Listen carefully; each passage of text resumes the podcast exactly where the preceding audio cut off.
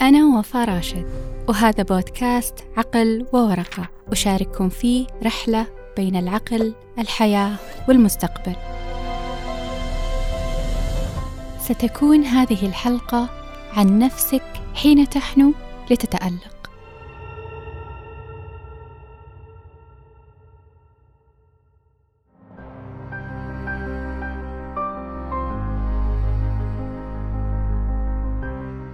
قررت يوما ألا تقوم بعمل معين خوفا من الفشل؟ هل خبأت فكرة بداخلك واخترت الصمت على مشاركتها خوفا من رأي الآخرين أو ربما سخريتهم؟ هل أردت أن تكون دائما على علم وعلى صواب؟ هل كانت جمل مثل لا أعرف، لا أعلم، لم أجرب ذلك مسبقا صعب النطق بها كجواب لسؤال ما؟ لست وحدك.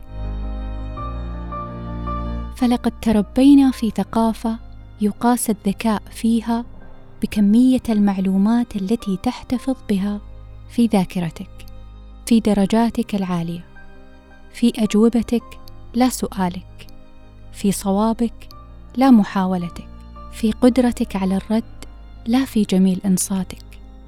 ثقافة تمجد الجواب الصحيح للمحاولة، تقدر الكم للكيف. عرف فيها الذكاء بأن تعرف أكثر، تخبر أكثر، وترتكب أخطاء أقل.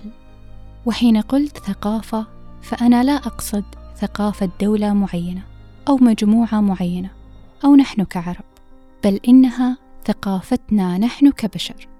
ثقافة أسسناها منذ زمن بعيد، ربما في عصر الثورة الصناعية، والتزمنا بها.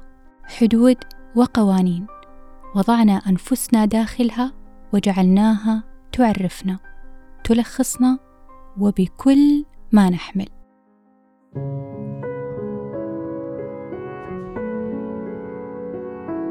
يحكي البروفيسور إدوارد هيس تجربته وصراعه مع مفهومنا التقليدي للذكاء. تربى بروفيسور هيس في أحد أرياف ولاية جورجيا الأمريكية. وفي هذه المنطقة تميز الذكور بالصلابة والقوة البدنية وإتقانهم لرياضة كرة القدم. أما هو فكان ضعيفا هزيل الجسد ولا يجيد هذه الرياضة بل كان الوحيد في الصف الذي لم يتم اختياره للعب في دوري كرة القدم في المدرسة حرفيا الوحيد.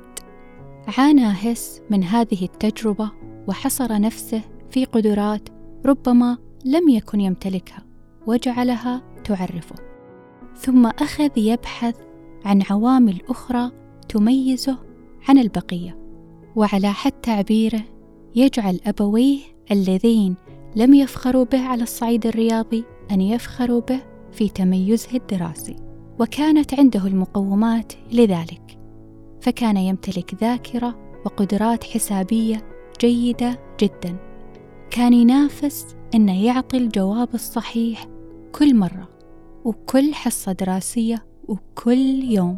كان ينافس يحصل على أعلى درجة في كل اختبار. وبعد فترة اكتشف هس طريقة جديدة أكثر تنافسية ترضي غرورة وهي أنه ما كان يرفع يده للمعلم ليقدم جوابه بل كان يقول الجواب وهو جالس فور انتهاء المعلم من السؤال ولا يعطي فرصة لغيره بل كان يعدل أجوبة من يخطئ. يقول بروفيسور هيس أن غروره كان يتغذى على المفهوم التقليدي للذكاء. حصر إدوارد هيس نفسه في أجوبته فكان كل جواب صحيح يزيد اعتزازه بنفسه وكل جواب خاطئ يهز هذا الصرح الذي بناه. فكان هو عبارة عن أجوبته. لخص نفسه بكل ما يحمل بمقدار صوابه أو ذكائه من وجهة نظره وربط استحقاقه الذاتي بعدد أجوبته الصائبة. وبعد صراعه الذي دام لسنوات والذي كان محفزه رغبة هزيمة الآخرين وليس رغبة الإنجاز بحد ذاتها. يقول بروفيسور هاس الآن عرفت كيف حصرت نفسي وبماذا ولماذا. وهذا منعني أن أكون أكثر انفتاحا. أرى الاختلاف وأتعلم منه. ألا تكون علاقتي مع البشر تنافسية بل تعاونية أن نتشارك الاختلاف والخبرات. أن يكون هدفنا واحد لا فردي وقس على تجربة بروفيسور هس الكثير من المواقف الحياتية التي مررنا بها بهذه النمذجة العقلية. فغالبا وفي كثير من المواقف نريد أن نبدو في صورة الإذكياء وهذا مهم بالنسبة للإيجو للأنا داخلنا ولنشعر بشعور جيد حول أنفسنا. وهذا يعني أن ارتكابنا للأخطاء يجعلنا عكس ذلك. الشيء الذي لا نفضل ظهوره. وهذا يعني أن نكون دائما على صواب. وإن كنا دائما صح معناه يكون غيرنا غلط. وهذا معناه العلاقة التنافسية للتعاونية. وهذا معناه أن نهتم بمن يكون على صواب لا بما هو الصواب.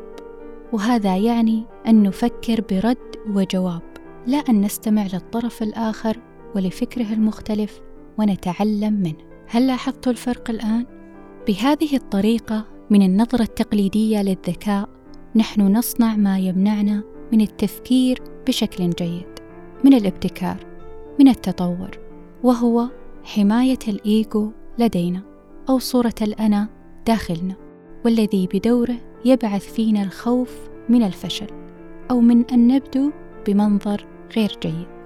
لذلك عرف بروفيسور إدوارد هيس الذكاء الجديد بأنه تعلم المهارة أكثر من حفظ المعلومة. يقول في عصر التكنولوجيا والآلة أصبح تخزين المعلومة واسترجاعها أمر تتقنه الآلات بنسبة نادرة من الخطأ. لذا على الإنسان أن يتطلع لجودة مهاراته ولا سيما المهارات الناعمة. ووصف الذكاء الجديد بالآتي. واحد لا يتم تعريفي بما أعرف وبحجم ما أعرف بل بمهاراتي. اثنين أنا لست أفكاري وهي قابلة للصحة والخطأ. ثلاثة نمذجتي العقلية عبارة عن قصصي وتجاربي تمثل تجربتي وليس العالم أو حقيقته الكلية. لذا من الممكن تحسينها وتعديلها. أربعة قدرتي على تجربة الجديد. خمسة أخطائي هي فرص تعليمية تطورني. فنحن لدينا ما يسمى بالتحيزات التوكيدية ونظام التفكير السريع الذي وصفه دانيال كانمان في كتابه التفكير السريع والبطيء وهو نظام يتشكل عن طريق تجاربنا. ما نؤمن به ما نعرفه وتوقعاتنا وهو مفيد في مواقف معينة والتي لا تتطلب الكثير من التفكير لكنه أحيانا قد يشكل لدينا بعض التصنيفات والتعريفات مثل نظرتنا للنجاح مفهومنا للذكاء للابتكار للفشل وغيره. يقول دانيال نحن لدينا ثقة قوية بما نؤمن أننا نعرفه. وعدم قدرتنا على الاعتراف الكامل بجهلنا Change. I have changed. I don't mean on the outside, change on the inside. Take chances, make mistakes. Mistakes? Yes, sometimes it's important not to be perfect, okay? It's important to do the wrong thing. Do the wrong thing? Yes. Why? Oh, I see. To learn from your mistakes. No, to make them. To find out what's real and what's not, to find out what you feel. نعم أحيانا الأخطاء تجعل لدينا القدرة على التفريق بين الوهم والحقيقة. تجعلنا قادرين على فهم شعورنا وتمييزه وربما مواجهته. هل تعرفون؟ ربما يكون ذلك هو أحد أسباب خوفنا منها. لطالما وضع الخوف معضلة وعقبة في طريق التقدم والاستمرار فالخوف من آراء الآخرين يجعلنا أكثر حفاظا على صورة الأنا التي نود رسمها في أذهان الجميع. يجعلنا نرفض أي معلومة تهدد هذه الصورة. الأمر الذي يمنعنا من التعلم وتطوير الجوانب التي بحاجة لذلك فينا. يجعلنا نرغب في النجاح الدائم. نرغب أن نكون أكثر ذكاء من غيرنا. يجعلنا أقل مخاطرة خوفا من الخطأ. أقل اكتشاف للجديد وأقل سعيا للتجربة. ويكون الخوف من الفشل عقبة رغم معرفتنا بأنه مشاعر طبيعية تسبق الجديد والمجهول إلا أنه قد يوقفنا. رغم معرفتنا أن النجاح قد يسبق بالعديد من التجارب الفاشلة إلا أنه يجعلنا نتراجع. رغم معرفتنا أن المهارة تأتي بعد الكثير من المحاولات والإخفاق. من عصر توماس أديسون ومئات المحاولات الغير ناجحة التي سبقت اختراعه للمصباح الكهربائي وحتى عصرنا هذا. نحن نخاف المجهول أيضا فانتظارنا للخطأ أو الفشل مع عدم تأكدنا من وقوعه أصعب علينا من انتظار فشل محقق. وقد تكون معاملتنا اللغوية للخطأ للفشل لها نصيب من الأثر أيضا. نعم إنه اختيارنا للمصطلحات أيضا فوقع كلمة فشل على النفس غير لم يعمل بشكل صحيح أو لم تجدي نفعا هذه الطريقة أو ما ضبطت معنا هالمرة نحن نعيش باللغة وعلى اللغة وبإمكان اختياراتنا للمصطلحات أن تشعل همتنا أو أن تطفيها. تقول دكتور تينا سيلينج كعالمة حين أقوم بتجربة لم تعطي نتائجها المرجوة فإني أسميها بيانات لا فشل. لأنه في الحقيقة أكثر البحوث العلمية القيمة تكون مبنية على تجارب غير ناجحة. فالأخطاء تخبرنا بحقيقة الحالة التي نحن بصددها. لذلك خلونا نضيف لقائمة أفكارنا على الصعيد الشخصي أننا بشر. وسنرتكب العديد من الأخطاء كما سنحقق الكثير من النجاحات. وكمربين لأبنائنا ألا نربط صورتهم الذاتية بالجواب الصحيح للمحاولة. فعند قيام طفلك بعمل جيد أو ناجح ستخبره بأنه ذكي. صحيح؟ تقول دويك مؤلفة كتاب Mindset أنه من أول خطأ يرتكبه هذا الطفل ستذهب ثقته بنفسه عرض الرياح وستنحدر همته للقاع.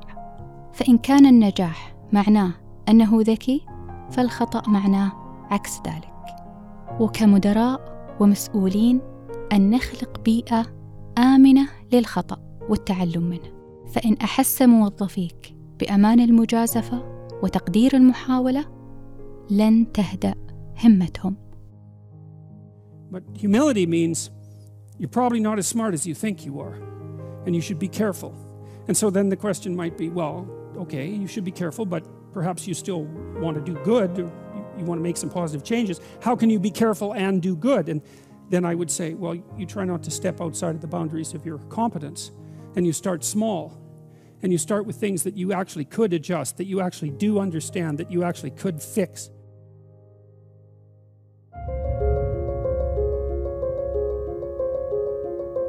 وقوفنا بوجه الخطأ واستنفارنا أمام أي بادرة خوف تهاجمنا قد يذيبه تغذية إحساسنا الداخلي بالتواضع. التواضع الموزون الذي ينبع من الفهم العميق للإنسان وليس التواضع الذي قد يكون عذرا للتخاذل والانهزامية أو التشكيك بالذات فالتواضع الحقيقي كان سببا لنجاح كبرى الشركات فقد كان رد رؤساء كل من؟ تيفاني جوجل وبيكسار. حين سئلوا عن سر نجاح شركاتهم بكلمة واحدة humility التواضع. وعلق رئيس تيفاني ليس هناك سوى نجم واحد فقط وهو شركة تيفاني نفسها. وقال نائب رئيس شركة جوجل بأنه تم وضع التواضع من أهم متطلبات التوظيف لديهم. وحين سئل عن معناه قال أن تكون لديك القدرة أن تخطو خطوة للوراء لتستفيد من أفكار غيرك. وأضاف أن الإنسان غير قادر على التعلم من أخطائه بدون التواضع فبدونه ستعزو أخطائك على الآخرين وتلومهم. وكان رد رئيس شركة بيكسار القائد الناجح من يعترف بعدم معرفته. من يرخي حبال إدارته من يثق بموظفيه ويفسح لهم الطريق ومن ينتبه لكل ما يثير الخوف ويشارك فيه. وفي الختام قد تخطئ ولكن اللحظات التي تتعلم منها لن تكون لحظات سعيدة ولن تستقبلها مبتسما ضاحكا وإنما ستكون صدمة وربما صفعة بل قد تكون صفعة قوية جدا تجعلك تتجه للكثير من الاتجاهات.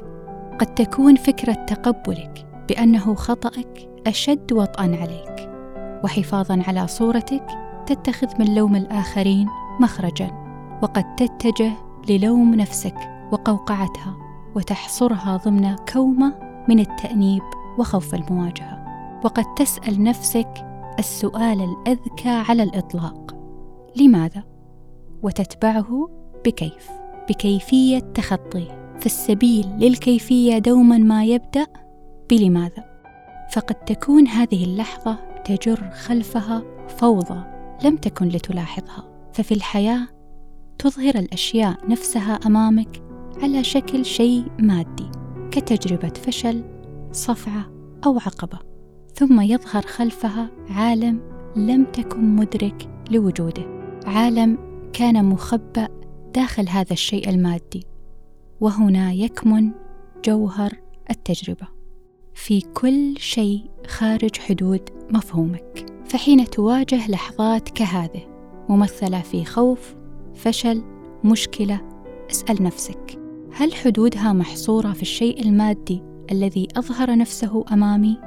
في عدم اختياري للدوري كقصة هس أو درجة رسوبي عدم قبولي إنهاء عقد عمل علاقة أو فشل مشروع.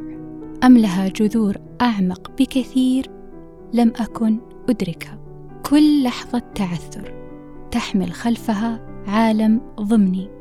وغالبا نحن نتجاهله خوفا من مواجهته. وقد يكون ذلك سبب رغبتنا الدائمة في أن نكون على صواب. حين تدرك ذلك ربما يكون هذا الخطأ أو الفشل أو الصفعة أجمل ما حدث لك في حياتك. ستكون هذه اللحظة رغم ألمها هي من صقلتك من صنعتك ووجهت نظرتك للصواب. وستكون قد حصلت على إجابة تفتح أمامك طريق جديدة. والآن كيف تعرف الذكاء؟ في ماذا تستثمر الأنا لديك وكيف تغذيها؟ هل يكون تركيزك الأكبر على أن تظهر بمظهر جيد فيما تفعل؟ أو أن تطور ما تفعل؟ هل يهمك مين الصح أو إيش الصح؟